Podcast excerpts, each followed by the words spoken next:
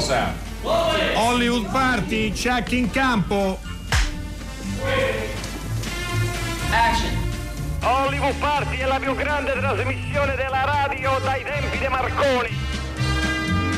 E buonasera, eccoci qui, siamo arrivati a questo venerdì 17 aprile. Io sono Dario Zonta e come tutta questa settimana vi sto parlando eh, dalla, da casa mia, quel di, della Liguria e sto per raggiungere in questo incrocio tra Liguria, Priomonte e Lazio Steve della casa che si trova nel suo astigiano. Ieri aveva a che fare con delle galline, oggi non saprei che animale ha intorno. Ciao Steve. No, ciao Dario, no, non ho un animale, ho la mia fede che viene in qualche modo evidenziata dalla foto che viene eh, postata oggi sul, sul sito e sono molto contento e saluto l'amico di Foggia che mi regalò anni addietro questa, questa, questo ricordo.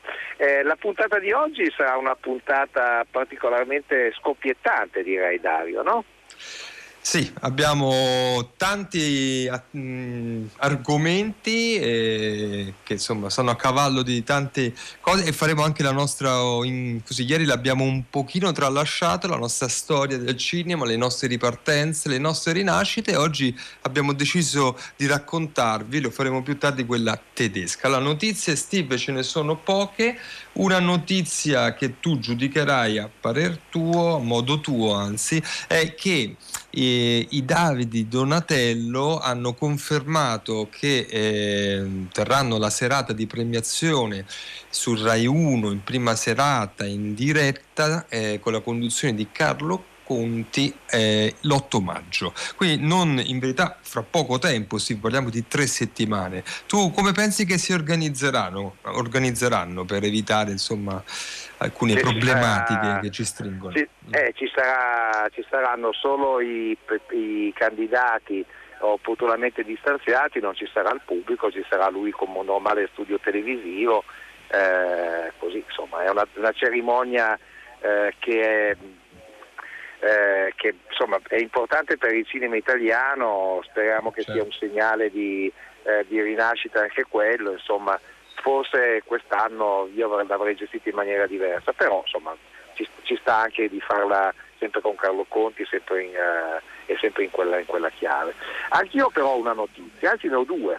Eh, una riguarda la RAI e cioè il Presidente Fo ha risposto alla lettera che gli erano mandato autori, eh, l'associazione degli autori cinematografici, l'ANAC, chiedendo di eh, darci spazio anche in televisione, ha risposto che in maniera molto gentile non è di sua competenza, ne parlerà con l'amministratore delegato, con, eh, con Salini, quindi vedremo se ci saranno sviluppi. Non, eh, non credo che sarà così, però insomma eh, già fa, già fa piacere che ne abbiano parlato.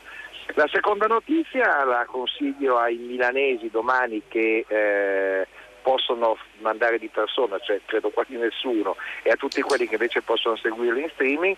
Domani c'è una conferenza alle 17.30 alla Triennale fatta da una regista che credo tu conosca che si chiama Alina Marazzi. Credo che sarà un incontro eh, molto interessante, l'argomento è uno di quelli che Alina conosce molto bene, quindi l'appuntamento è domani alla Triennale per chi può andarci, ma se temo nessuno, e chi può seguire in streaming, quindi da qualunque parte d'Italia al 335 5634 296 ieri sono arrivati tantissimi messaggi Steve la puntata era talmente densa che sono riuscito a leggerne soltanto alcuni. Eh, fatelo anche oggi fateci sentire la vostra vicinanza. C'è stato un certo dibattito tema, sul tema del, del, de, di Hollywood Party radiofonica e non ma alcuni messaggi erano veramente molto eh, divertenti. Eh, noi abbiamo una notizia anche oggi luttuosa eh, Steve, eh, perché è morto un, un attore caratterista eh, con la faccia inconfondibile che abbiamo visto in decine e decine di film, si, chiama, si chiamava Brian eh, Donnelly ed era il cattivo, lo, per, per dire il personaggio più famoso in qualche modo, il, lo sceriffo cattivo di Rambo. Eh, una faccia quadrata, un corpo massiccio, eh, una lunga storia, 183 film, Steve, 183 sì, film da caratteristica. Sì, e poi ha fatto soprattutto l'attore teatrale, lui nasceva come esatto. attore teatrale, ha vinto anche un, uh, un, un premio per una, una morte di un commesso viaggiatore fatta a teatro ha fatto molti altri film, c'è anche in un film che alcuni amano e altri no, che diventa dell'architetto, lui è proprio il protagonista, il film di Peter Greenaway, eh, c'è in Cocoon, c'è in, eh, c'è in, molti film, ma come dicevi giustamente tu, la sua partecipazione a Rambo rimane fondamentale, perché la battuta quando Silvestro Stallone dice non sei tu a cercare me, sono io a cercare te, Beh, è un rovesciamento di situazione. Rambo da solo braccato da tutte le forze dell'ordine, insomma, che è rimasta impressa e credo abbia contribuito non poco al grandissimo successo che nell'82 ebbe quel film. First Blood era il titolo in lingua originale, un film che sostanzialmente raccontava il Vietnam da un punto di vista diverso, dal reduce che torna eh, a casa e casa non è più casa eh, e non è più amica e, questo accade. Tra, eh, Stallone ha un, rilasciato un una, un Twitter molto bello in cui tra l'altro ricordava che eh, Brian era eh, stato in Vietnam e quanto fosse stata importante quell'esperienza per lui per costruire eh, il suo personaggio. Ricordiamo che lui aveva esordito anche in una parte piccola ma in un film importante di Richard Brooks che era Mr. Goodbar con Diane Keaton. Ora noi vi facciamo ascoltare proprio un passaggio di Rambo. Dove devi andare? A Portland. Portland è a sud, tu hai detto che eri diretto a nord. Eh. Dove posso mangiare un bucone? C'è una tavola calda a 30 miglia sull'autostrada. C'è qualche legge che mi proibisce di farlo qui? Sì, la mia. Perché ce l'hai con me? Che cosa hai detto? Perché ce l'hai con me? Non ti ho mica fatto niente. Prima di tutto qui le domande non le fai tu, le faccio io, hai capito? E secondo? Non vogliamo vagabondi qui da noi. Ci stanno sullo stomaco. Se non stiamo attenti ci riempiamo la città di gente come te. Questo è il motivo. E poi non ti troveresti bene qui. È una cittadina tranquilla. Anzi, in fondo è quasi pallosa. Ma a noi piace così. E io sono pagato per tenerla com'è pallosa.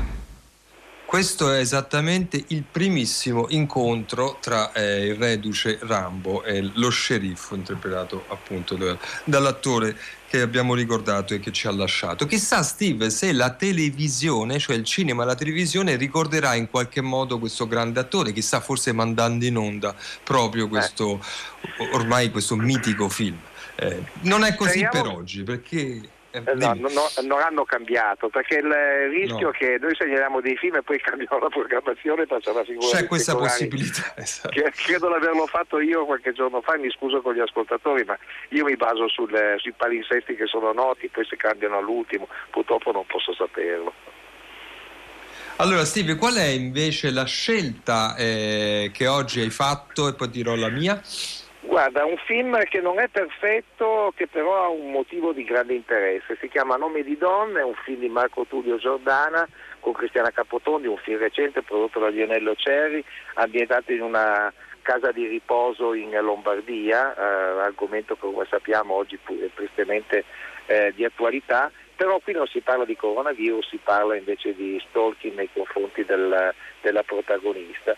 Eh, ve lo segnalo perché il film è corretto come tutte le cose che fa Marco Tullio Giordana, diciamo, forse non è il suo migliore film, però è un film eh, da questo, dal punto di vista dell'impegno civile molto importante.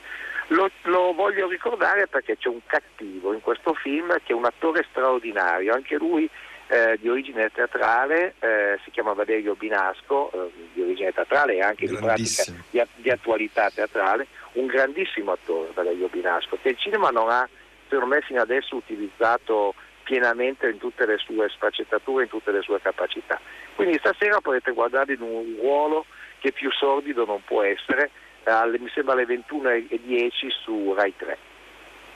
Io invece Steve, devo dirti che oggi, questo un po' chiudiamo così questa settimana di riflessione sul cinema in televisione, nella televisione generalista, oggi non è una grande giornata, non ci sono grandi no. titoli, eh, ci sono molti film di genere, molti film che si sono visti, rivisti eh, e il discorso sulla profondità degli archivi oggi manifesta tutto, tutti i suoi limiti. Allora, anche per questo io ho scelto un film che è su una piattaforma, però è una piattaforma a cui tutti possono accedere, no? quindi quella di Rai Play e così do anche la notizia che abbiamo dato lunedì scorso, una, c'è una manciata di film di, eh, fuori, eh, di fuori, orario che eh, sono film di qualità. Il film che voglio eh, presentarvi è Francofonia del grande eh, Sokurov eh, che racconta il Louvre ed è un altro viaggio nella macchina, si accende un'altra macchina del tempo fra pittura, storia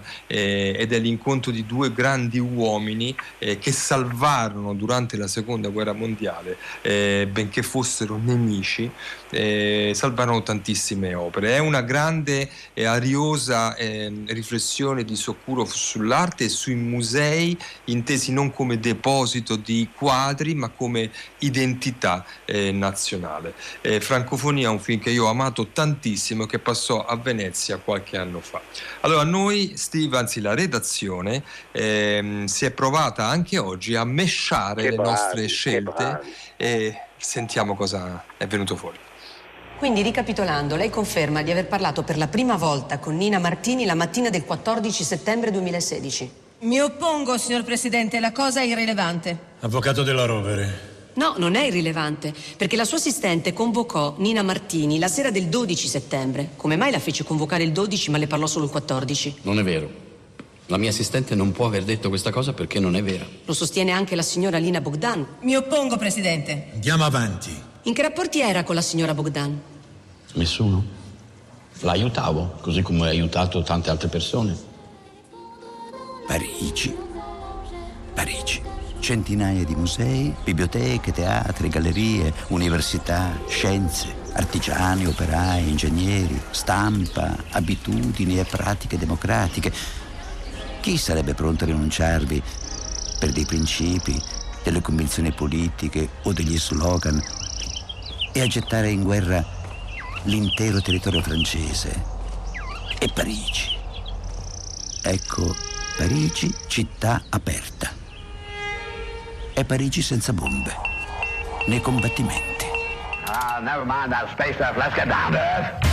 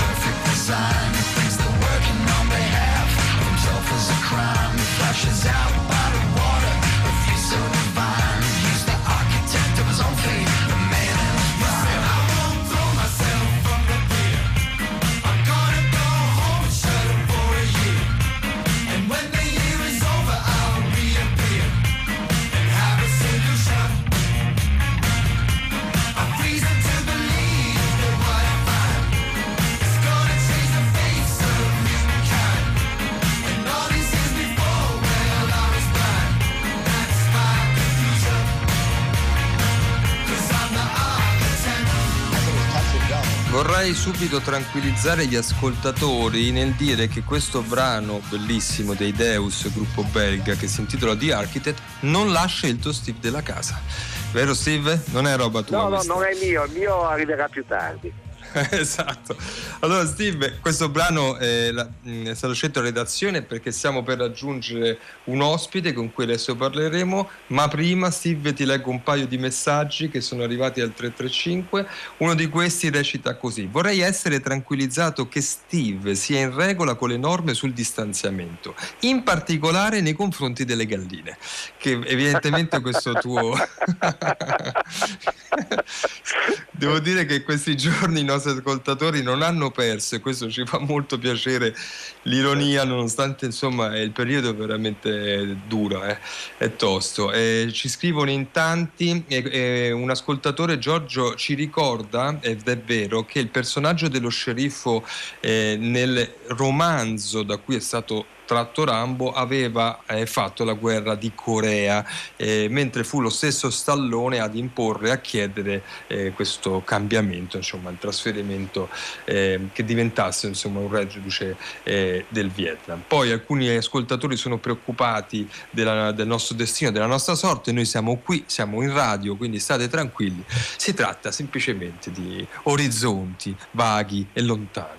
Eh, Steve, allora che belle, noi che belle credo... parole.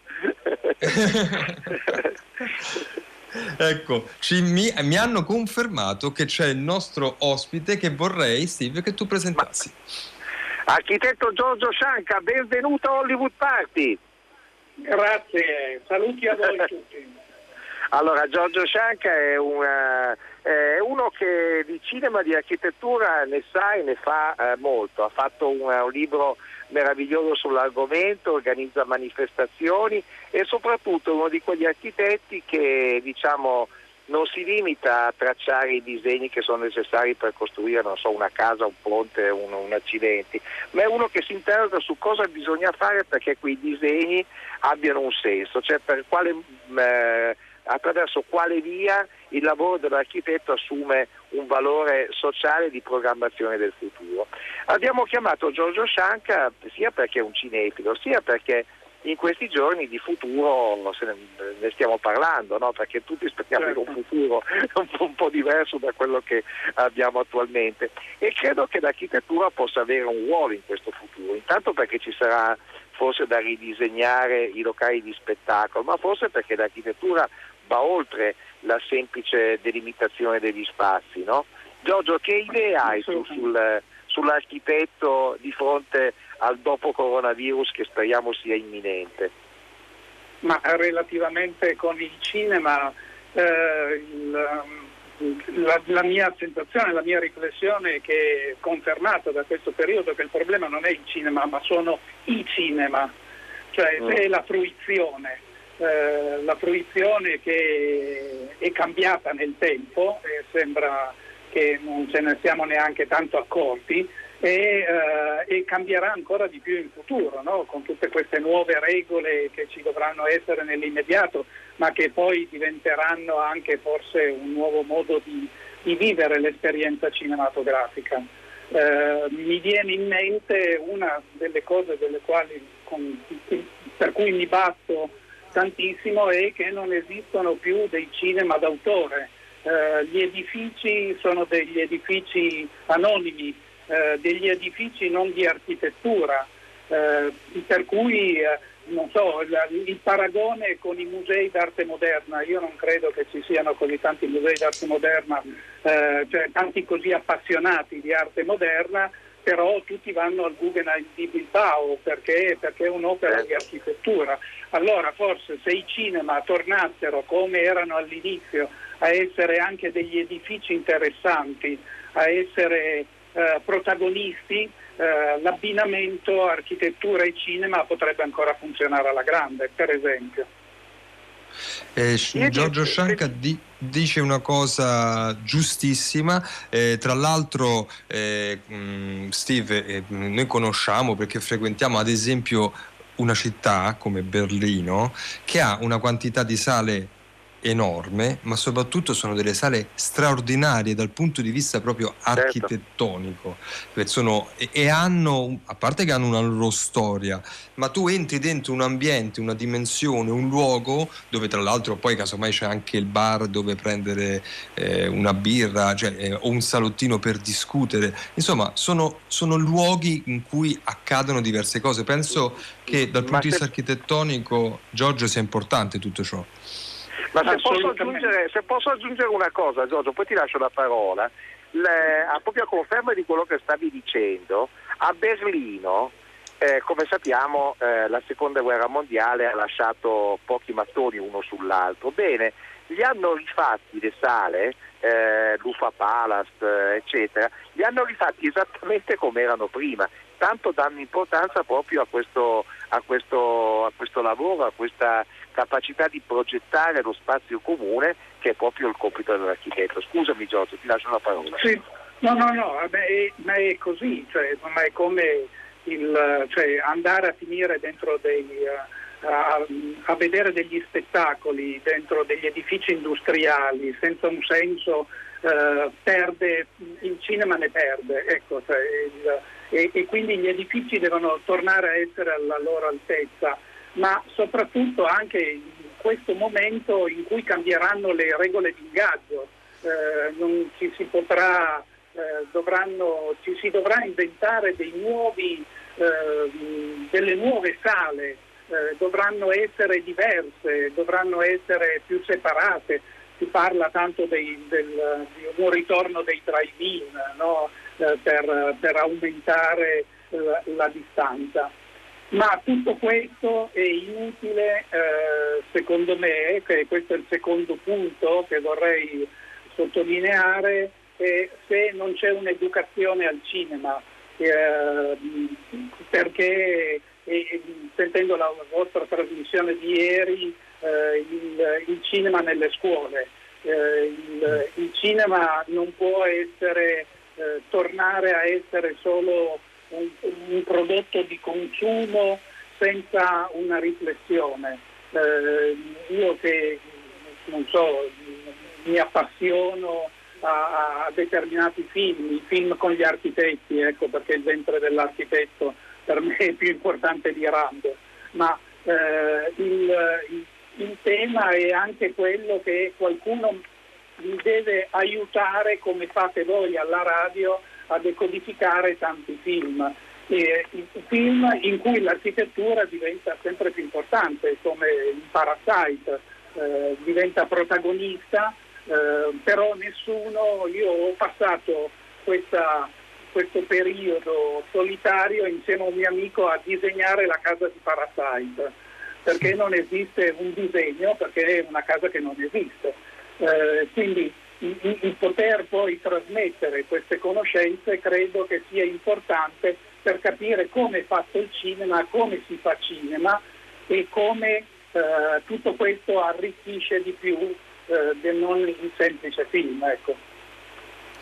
Allora, io vi propongo, a proposito appunto di film che hanno come protagonisti un architetto, un film il cui titolo è La fonte meravigliosa. Migliaia d'anni fa un uomo riuscì a scoprire il segreto del fuoco. Forse lo bruciarono con quel legno che gli aveva insegnato ad accendere, ma lasciò all'umanità un dono insperato e con esso liberò dal buio la terra. Durante i secoli altri uomini mossero i primi passi sulle vie nuove animati soltanto dalla loro intuizione. I grandi creatori, i pensatori, gli artisti, gli scienziati, gli inventori rimasero soli contro gli uomini del loro tempo. Ogni nuova idea era ostacolata, ogni invenzione bandita, ma ciascuno di loro andò avanti, lottò, soffrì e pagò. Ma Vince non era mosso dal desiderio di piacere alla folla. La folla odiava il dono ed era offerto. Ma lui cercava la verità. Suo scopo era solo la sua opera. La sua opera, non chi ne usava. La sua creazione, non i benefici che gli altri ne traevano. La creazione che dava forma alla sua verità. Però la sua verità la metteva sopra e contro tutti gli altri. Andò avanti, sia che gli altri volessero seguirlo o no. Solo con la sua integrità per sola bandiera. Non servì niente e nessuno. Visse solo per sé. E solo vivendo per sé poté realizzare le opere che formano la gloria dell'umanità. È così che è avvenuta ogni conquista. Adesso chiederemo al nostro ospite un commento su questo film, ma prima vorrei leggere un messaggio, ne stanno arrivando sempre molti, al 335 56 34 296. Uno eh, è proprio sull'argomento che stiamo affrontando e ci scrivono oggi ho rivisto La gabbianella e il gatto su Italia 1 sperando lo vedessero anche i miei alunni. Ma sulla piattaforma per la didattica a distanza nessuno si è fatto vivo. Noi ci proviamo a proporre il cinema come argomento di studio ma non sempre il messaggio arriva a destinazione. E questo eh, è, è Giorgio Shank appunto non il primo, neanche l'ultimo eh, de, così, dei gridi, delle grida di allarme e di richiesta d'aiuto che fanno anche gli insegnanti per portare il cinema eh, nelle scuole. Eh, la Gabriele del Gatto. Perché, perché il film è un, eh, è un come dire, è un processo, il, il, film è un prodotto che è alla fine di questo processo, se non si fanno i passi precedenti non si arriva ad apprezzarlo poi il, il prodotto film. Non so, faccio una battuta, se non si è capaci a fare una ripresa col telefonino o a fare una conferenza perché eh, è sbagliato il fondo, sono sbagliate le luci, non si sente, eccetera, eccetera. E, e, e da lì che bisogna partire forse oggi con i giovani, come si, ci si riprende, come si riprende un ambiente e poi arrivare progressivamente al cinema. E così Ho vale una... anche per il cinema di animazione. Assolutamente, certo. Questo è un po' un tema che stiamo attraversando tutta questa settimana perché anche quello certo. che affrontiamo della televisione, del cinema in televisione un po' è anche questo, no? Cioè il cinema, soprattutto in un certo in televisione, è stato formativo, no? Quando Steve parlava certo. durante la settimana dei grandi che eh, ci presentavano le serie, no? Germania pallida madre, per dirne una. Eh, eh, era un'operazione di formazione culturale. Tutto ciò adesso si è sbrindellato, ehm, ci sono le piattaforme, tutto è visibile, però non c'è un timone, non c'è una navigazione possibile, è tutto molto casuale. Ehm, certo, io vorrei chiedere... Ma, ma la, rete, la, rete, devo dire che però eh, in, per certi casi è attenta. Eh, ci mm. sono dei siti che, che, raccontano il film anche in modo, in modo diverso e lo decodificano e, e io credo che sia un'opera che è necessario fare ecco, per se si vuole arrivare anche ad avere dei prodotti più di qualità, perché se si aumenta la, la domanda forse anche il, il prodotto sarà migliore. Beh Giorgio, noi ti ringraziamo tantissimo per questo, questo intervento perché si inserisce bene nel dibattito che abbiamo aperto questa, questa settimana. Ci rivedremo presto, immagino, appena spero finisce proprio, questa, questa, sì, questo casino. Perché, perché dobbiamo... Ah sì, prima di, salutare, prima di salutare Giorgio, però una curiosità. Prego. Cosa hai scoperto ridisegnando diciamo la struttura di Parasite. Cioè hai capito qualcosa di più di quel film eh, facendo questo gioco insomma lo definisco tale insomma questa ricostruzione da architetto? È una scoperta una dietro l'altra. Eh, alcune di queste delle sorprese della casa non sono nel film. Io penso che verranno poi esplicitate nella serie che è stata promessa eh, di, di eh, che dovrebbe cominciare nel giro di poco tempo a essere girata. Nella, nel, nel, soggiorno c'è un, un, quadro di una specie di natura morta. In realtà è, finta, eh, è un finto quadro perché nasconde una stanza dietro, è una, è una scultura, è una pittura, scultura di un artista coreano che è costata tra l'altro alla produzione tantissimo, ma che si illumina attraverso una stanza che è nascosta dietro. Ecco, questa è una delle cose che si scopre quando si va a, a, a cercare che cosa c'è dietro quel muro. Questo è quello che si scopre quando si studia. Esatto, grazie, grazie eh, Giorgio Scianca e a presto ti salutiamo con della musica.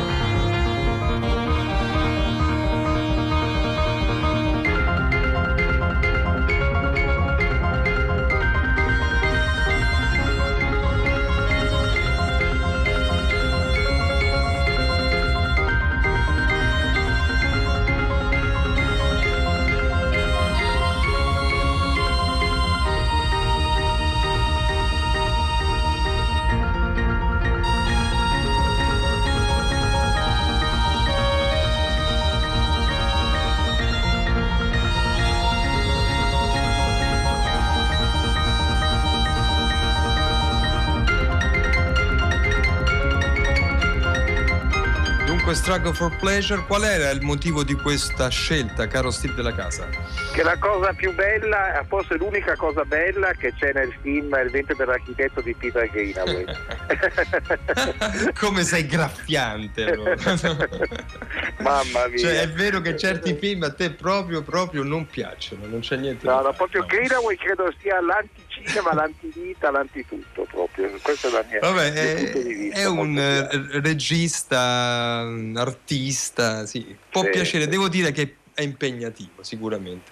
Allora, eh, sempre al 335 56 34 296 piovono messaggi, Steve e, e, uno di questi fa così, Hollywood Party ha un grande pregio, è una trasmissione dialogante, dialoga con i vari soggetti del cinema senza pregiudizi e dialoga con gli ascoltatori in modo aperto e non è poco. Questo lo scrive Alberto, il quale poi ci chiede dove si può vedere il film di Sokurov.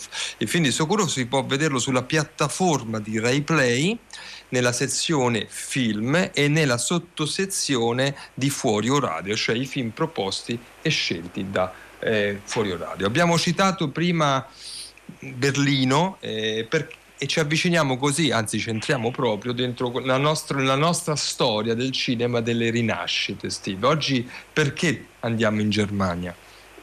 Allora, andiamo in Germania, in realtà più che a Berlino andiamo a Monaco perché il gruppo di registi, produttori, eh, operatori, tecnici che firmarono il manifesto di Oberhausen eh, nel lontano eh, 1962, eh, credo fosse se ben ricordo il 28 febbraio di, eh, di, quell'anno, erano in realtà quasi tutti di Monaco. I nomi più noti sono Alexander Klüger, quello che poi vinse la Venezia del 68 con artisti sotto la tenda del circo perplessi, Edgar Reitz, quello che ha fatto quella lunghissima serie no? eh, sulla, sulla, storia Heimat. della Germania, eh, Heimat esatto, eh, poi c'era vabbè, Peter Sciamoni, Hans Rolf Strobel, ce n'erano parecchi e hanno dato il via a un, un, un bel manifesto quello, perché era un manifesto che voleva la rinascita del cinema tedesco dalle nebbie eh, del cinema diciamo, del dopoguerra. Allora, cosa, cosa dicevano loro? Che c'era stata una continuità totale tra il cinema nazista e il cinema del, del dopoguerra sotto Adenauer, questo parliamo della Germania occidentale ovviamente. La continuità era data dalla medietà dei film. Eh, poi eh, credo che proprio Alexander Klüge in una conferenza disse però c'è una diversità, che almeno i film nazisti erano fatti bene, quelli invece del dopoguerra tedesco erano pure fatti male. Vabbè, questa è, una, è un'opinione sua, eh, però insomma la, la volontà di un nuovo cinema era forte. Poi su questo si innescarono molti altri che arrivarono subito dopo, che sono i nomi forse più noti, no? quello di eh, Wim Wenders, che era quello più americano del gruppo, di Werner Herzog, che era quello più filosofico, di Rainer Fassbinder, che era quello più teatrale. Eh, viene spesso non citato in, questa, in tutta questa mm. vicenda eh, anche eh, gra- non, vi- non, viene citato il grande Jean-Marie Straub. Jean-Marie Straub, certo. come dice il nome, è mezzo tedesco e mezzo francese perché è alsaziano, quindi si può anche dire Straub. Eh, comunque il, lui esordì nel 64 con un cortometraggio che consiglio di vedere se riuscite a trovarlo, magari su fuori orario si trova, si intitola Mahor Kamouf ed è una satira antinazista totale. Poi lui ha fatto dei bellissimi film un po' in tutta Europa con eh, Daniele Huyer che è stata la sua compagna fin quando è stata in vita, ha girato anche in Italia, insomma. Eh, però il suo inizio è esattamente in quella onda che voleva un nuovo cinema eh, e che è riuscita a creare un nuovo cinema perché poi questo Junger Deutscher Film, questo giovane cinema tedesco, è riuscito ad avere un posto importante un po' in tutto il mondo, no Dario?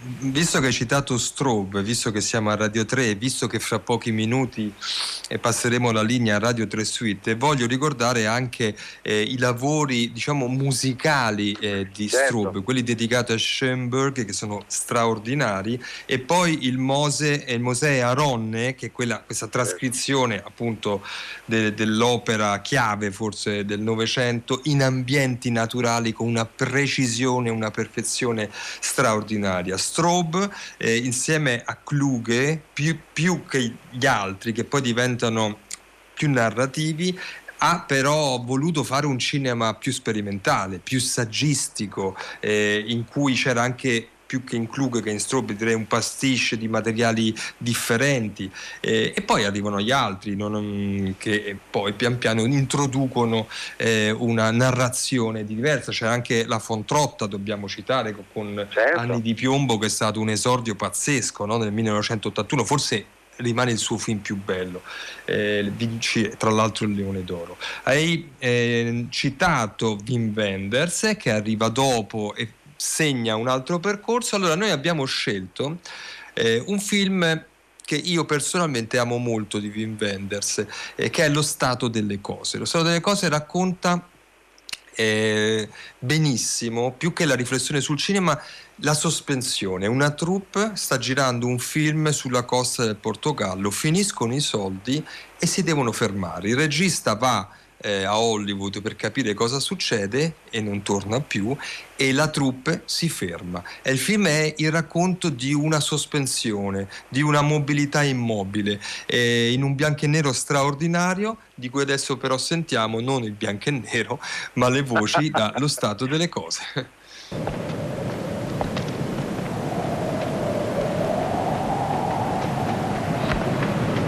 Oh mio Dio, stai attento. Ho qualcosa per te.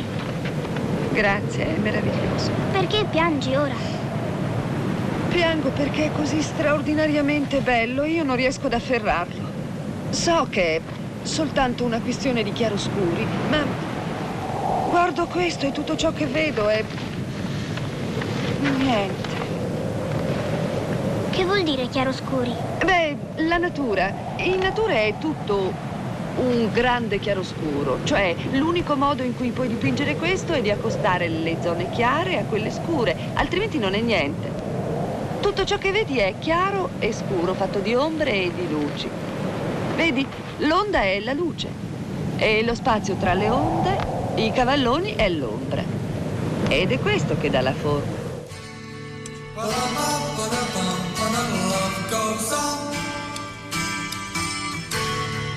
Love goes on.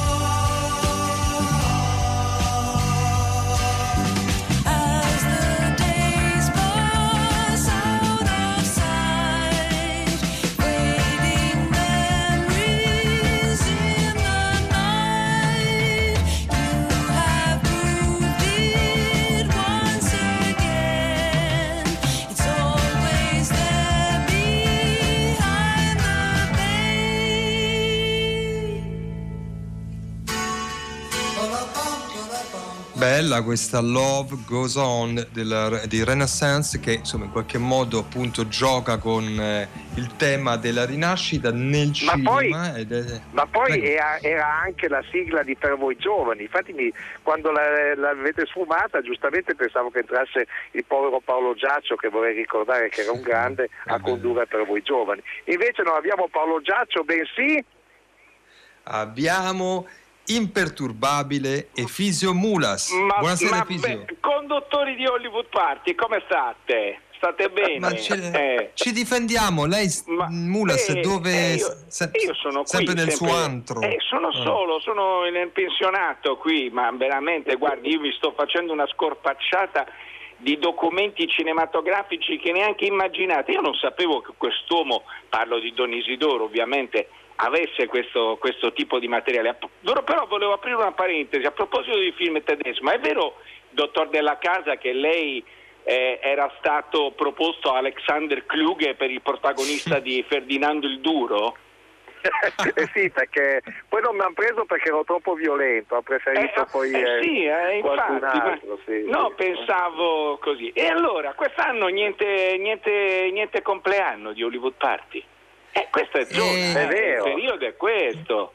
So- sono no, questi 18 giorni, aprile. sì. 18 Eh, aprile. È il 18 aprile. Domani, E- domani. E quindi domani, ma facciamoci gli auguri. Eh, certo. Facciamoceli. Sono 26 Ma io non ricordo più gli anni. Quanti sono? gli 26. anni? Sono 26. E lei, dottor Della Casa, li ha tutti i 26. Li ho tutti, sì, anche Ma qualcuno tutte di le più. tacche, cioè. No, io e ma Magrelli io- c'eravamo già nella prima trasmissione. Questo va bene. Ma, eh, ma che meraviglia, proprio un, un reperto storico lei è diventato, dottor Della Casa, ma Eh sì. veramente, guardi. Scusi, Efisio, ma lei Allora, 26 anni fa dov'era?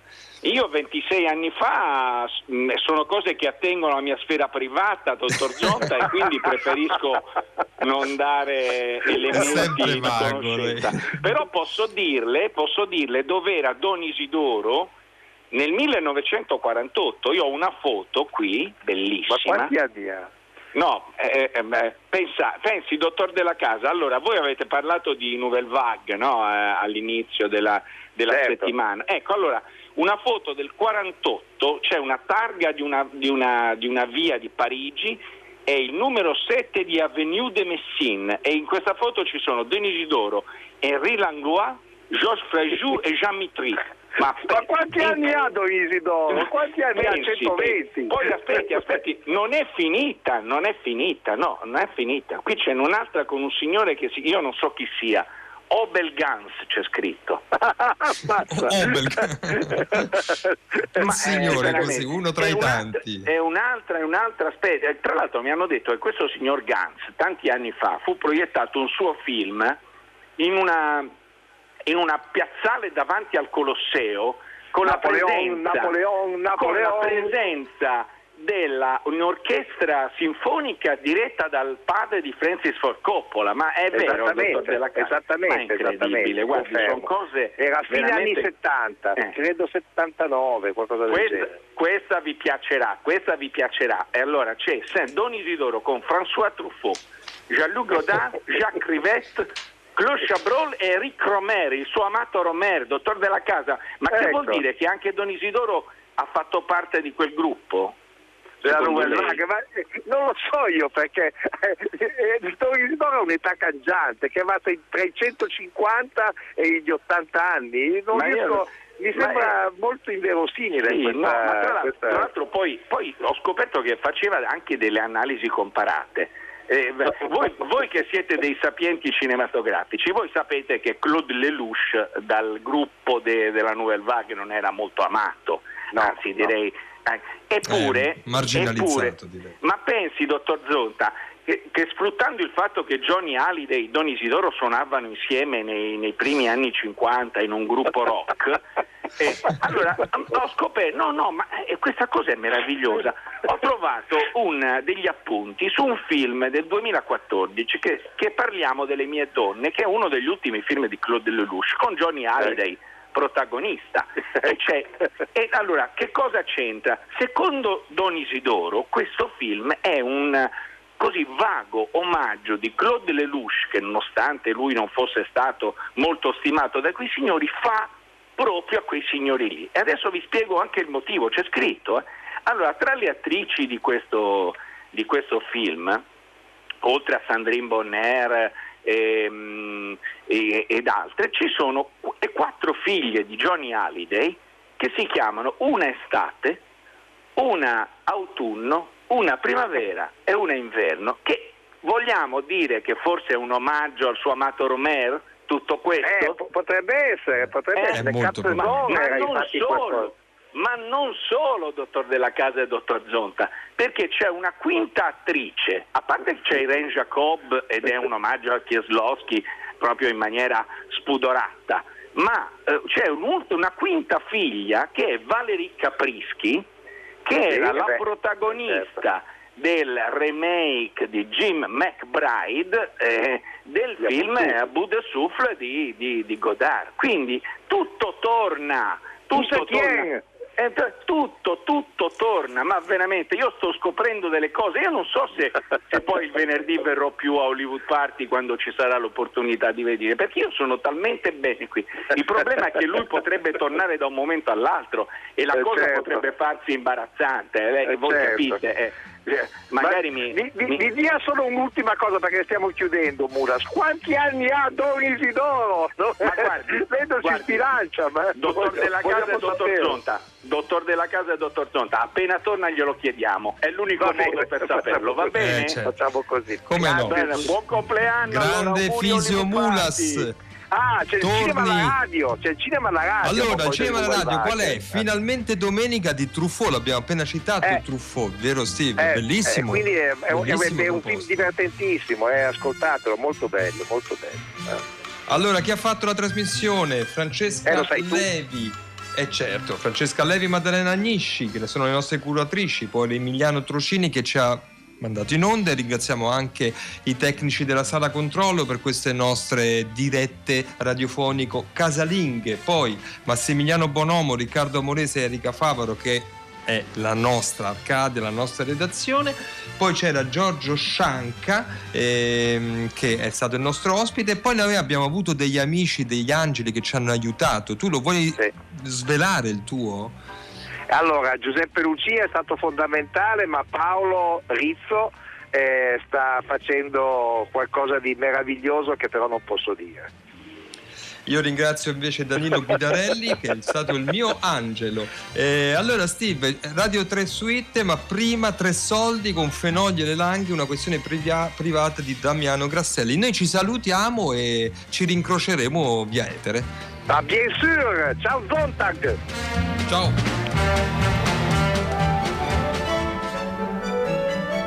RAI Radio 3